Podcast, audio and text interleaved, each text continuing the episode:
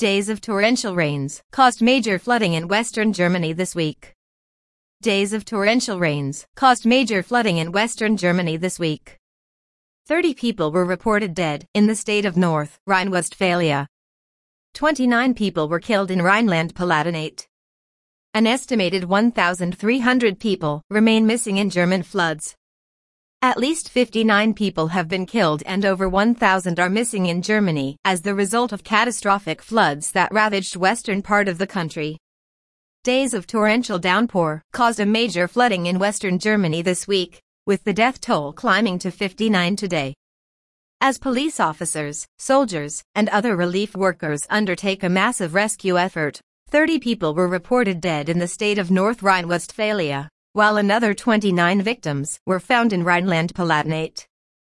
An estimated 1,300 people remain missing, as more than 1,000 police officers, firefighters, soldiers, and other disaster relief workers sift through rubble in Rhineland-Palatinate and North Rhine-Westphalia the two worst-hit states as well as the neighboring Baden-Württemberg.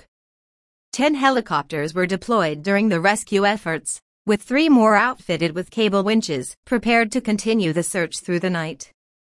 German authorities are also still working to restore gas, electricity, and water in the affected areas, while Germany's Federal Agency for Technical Relief, THW, is preparing to build temporary water treatment sites in some locations.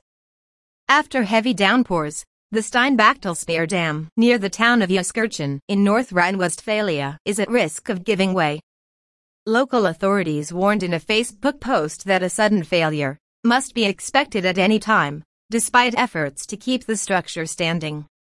At least six houses have also collapsed, with 25 more in danger of falling.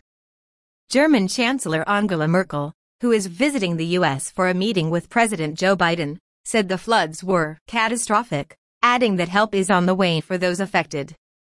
My thoughts are with you and you can trust that all forces of our government federal, regional, and community collectively will do everything under the most difficult conditions to save lives, alleviate dangers and to relieve distress, Merkel said. U.S. President Joe Biden also offered condolences for victims, saying it is a tragedy and our hearts are with the families who have lost loved ones.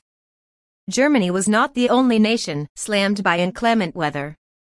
Floods have also hit Belgium, Luxembourg, and the Netherlands.